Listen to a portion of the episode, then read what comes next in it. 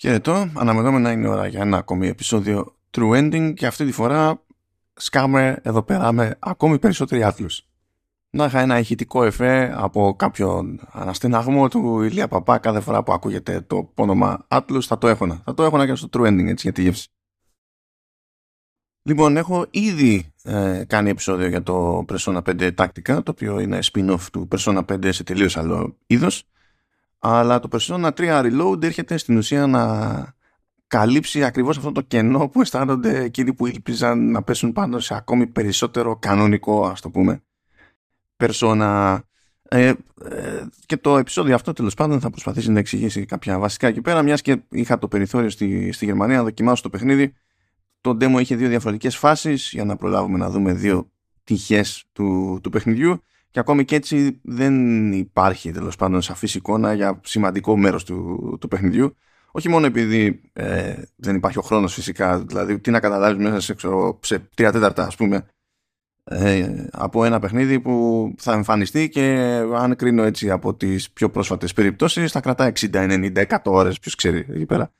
Αλλά τέλος πάντων δεν δειγματίστηκαν καν όλα τα βασικά τέλος πάντων κομμάτια του παιχνιδιού για να πούμε ότι τέλος πάντων πήραμε γεύση που έχει ένα εύρος. Αυτό που είχε εύρος ήταν το goodie bag παύλα press kit από την επίσκεψή μου εκεί πέρα στα δύο Persona, αλλά αυτή είναι άλλη υπόθεση, καμία σχέση δεν κολλάει πουθενά εδώ πέρα. Λοιπόν, πρωτίστως, Persona 3 Reload. Έχουμε να κάνουμε με remake. Θα πει κανένας, κάτσε, βίζω, κάτι εμένα μου θυμίζει το Persona 3 και δεν το εννοώ ότι μου θυμίζει κάτι από την προηγούμενη δεκαετία. Οκ, σωστά.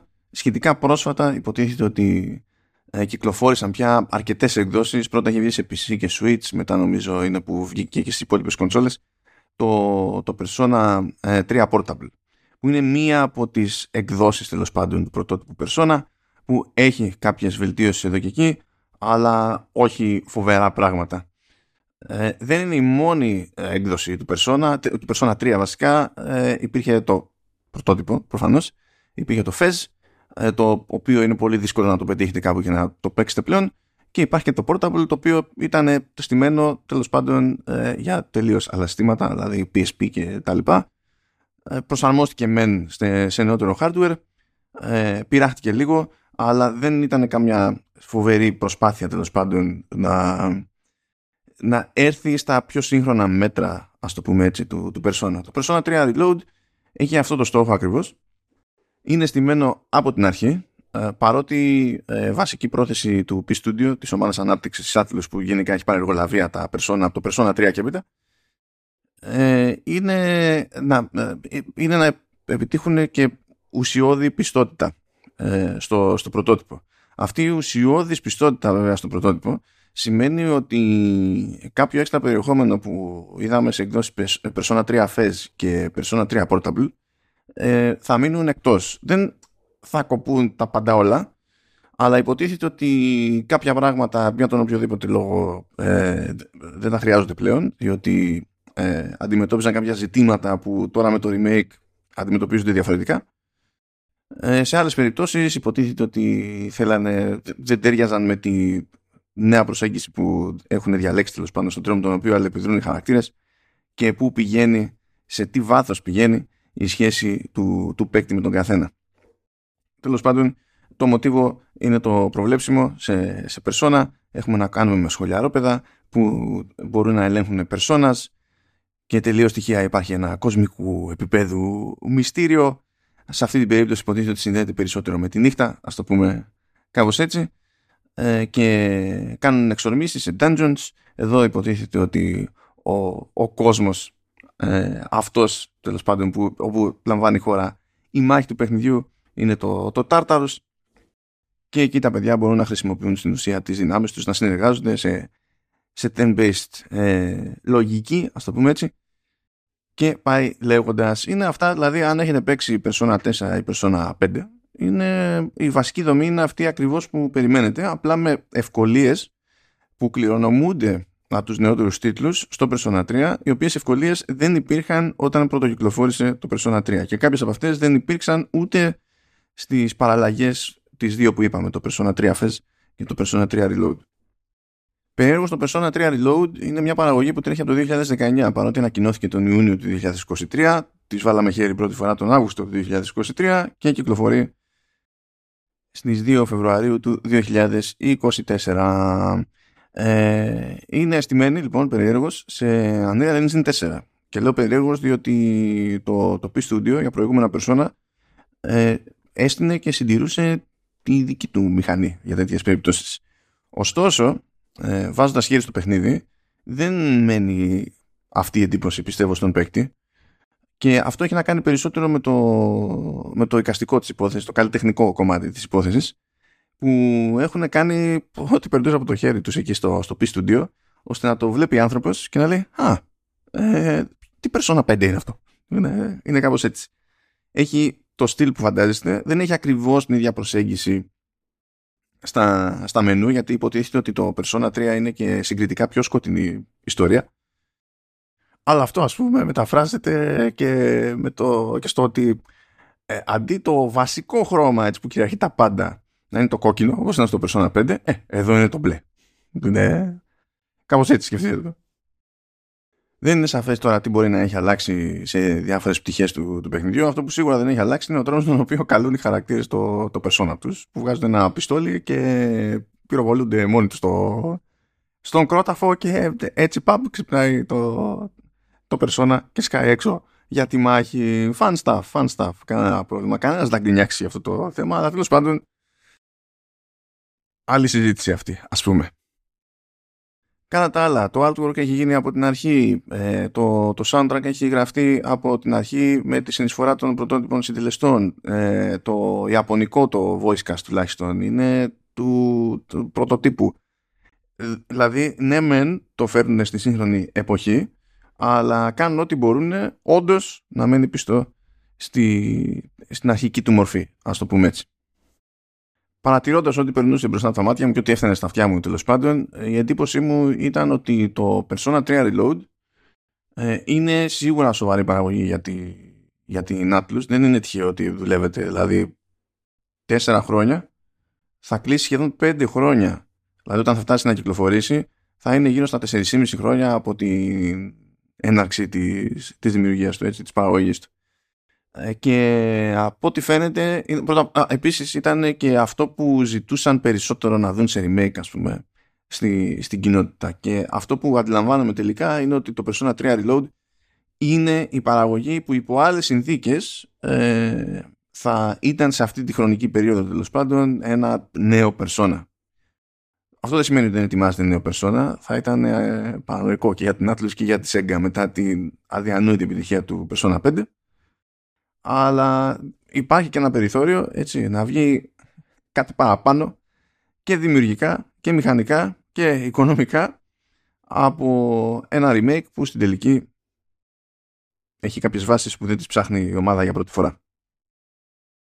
Εγώ ένιωσα σχεδόν, δηλαδή, να παίζω Persona 5, ας το πούμε έτσι. Αυτό δεν σημαίνει ότι όλα είναι τα λεκουάλε που λένε, και αυτό φάνηκε περισσότερο στο πρώτο μέρος του demo, διότι εκεί πέρα ήταν από την αρχή του παιχνιδιού γενικά, οπότε δεν υπήρχε καμιά πρόκληση της προκοπής, αλλά το ζήτημα ήταν να δούμε πώς λειτουργεί το Tartarus, που και αυτό σκάει κάθε φορά που μπαίνουν οι παίκτες, τέλος πάντων, και σχηματίζεται κάπως στοιχεία, έχει εξερεύνηση, είναι λίγο λαβυρινθώδες, και η αλήθεια είναι ότι τουλάχιστον στο δείγμα που είδα εγώ, χώρος με χώρο έτσι κάπως παραμοιάζουν. Και μου ήταν πολύ εύκολο να μπλεχτώ λίγο για το αν μόλις βρέθηκα σε σημείο που μόλις άφησα πίσω μου πριν, ήταν πιο εύκολο σε σχέση με την περίπτωση του Persona 5. Όχι ότι το Persona 5 έτσι άλλαζε τα φώτα, ας πούμε, αισθητικά γύρω σου και προσανατολιζόσουν, ας πούμε, πιο εύκολα, αλλά νομίζω ότι ήταν λίγο πιο σαφώς διαφοροποιημένες οι διατάξεις, δηλαδή από όροφο σε όροφο και από τη μια μεριά ενός ορόφου σε σχέση με μια άλλη μεριά ορόφου, γιατί και όλο αυτό εξακολουθεί και λειτουργεί σαν να είναι πύργος και πηγαίνουμε από όροφο σε όροφο. Και γενικά ο σχεδιασμός εδώ πέρα των ορόφων είναι πιο, τέλος πάντων, ήπιος, πιο καθαρός, ενδεχομένως και λίγο πιο βαρετός. Πάντα το βάζω αυτό τώρα έτσι σε σχέση με ό,τι φαντάζομαι ότι έχουν δει οι περισσότεροι στην περίπτωση του Persona 5. Βέβαια υπάρχουν αλλαγές σχέση με τον πρωτότυπο που ευτυχώς υπάρχουν αυτές οι αλλαγές από άποψη ευκολίας τέλος πάντων και απλής λογικής που κινούνται από το, δηλαδή κυμαίνονται μεταξύ του έχουμε να ανοίγουμε τέλος πάντων κανένα δεν είναι σεντούκια αλλά έστω ότι είναι σεντούκια τα ανοίγουμε και βρίσκουμε μέσα αντικείμενα κτλ. Οκ, αυτονόητο θα πει κάποιος, αλλά αυτό δεν ήταν αυτονόητο στο Persona 3 από όσο θυμάμαι. Αλλά λείπει και απ' την άλλη, ξέρω εγώ, στο άλλο άκρο λείπει ένας βαθμός πολυπλοκότητας. Υποτίθεται ότι στα dungeons είχαμε το περιθώριο προηγουμένως να σπάσουμε την ομάδα στα δύο και να εξερευνήσει το κάθε μέλος της ομάδας διαφορετικό μέρος του ορόφου. Τώρα δεν υφίσταται αυτό το πράγμα. Τουλάχιστον βέβαια όλη η εξερεύνηση, όλη η κίνηση στον χώρο γίνεται σε τρίτο πρόσωπο, σε προοπτική τρίτου προσώπου, και επίσης μπορούμε να ελέγχουμε όπως και στα νεότερα Persona τις κινήσεις, επιθέσεις κτλ.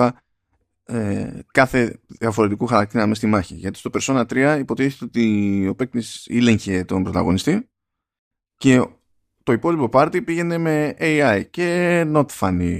Not funny όταν το AI ήταν στον πλανήτη χάπι, η αγορά ξυπνημένο. Not funny. Οπότε τουλάχιστον μπορούμε να είμαστε σίγουροι ότι αν είναι να πάει κάτι στραβά, θα πάει κάτι στραβά, αλλά θα φταίμε εμείς. Αυτό δεν σημαίνει ότι δεν υπάρχει επιλογή να χρησιμοποιήσετε το AI στους άλλους χαρακτήρες και να τους έχετε να κάνουν τα δικά τους. Μπορείτε.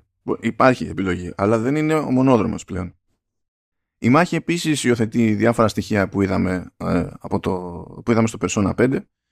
Μερικές φορές είναι και ακριβώς ίδιας λογικής, απλά έχουν άλλη ονομασία γιατί υποτίθεται ότι είμαστε σε διαφορετικό κόσμο με διαφορετική αισθητική και κάπως πρέπει να κολλάνε και θεματικά όλα μεταξύ τους, οπότε νομίζω θα είναι αρκετά γνώριμα εκεί τα πραγματάκια. Πολλά εξαρτώνται από το πώς ανακαλύπτουμε τα αδύναμα σημεία κάθε αντιπάλου, αν τα εκμεταλλευόμαστε με τις σωστές επιθέσεις και αν το κάνουμε αυτό σωστά δημιουργούνται ανοίγματα για πιο εντυπωσιακές επιθέσεις, για φόρτιες επιθέσεων, για συνδυαστικές επιθέσεις με όλους τους χαρακτήρες μαζί κτλ.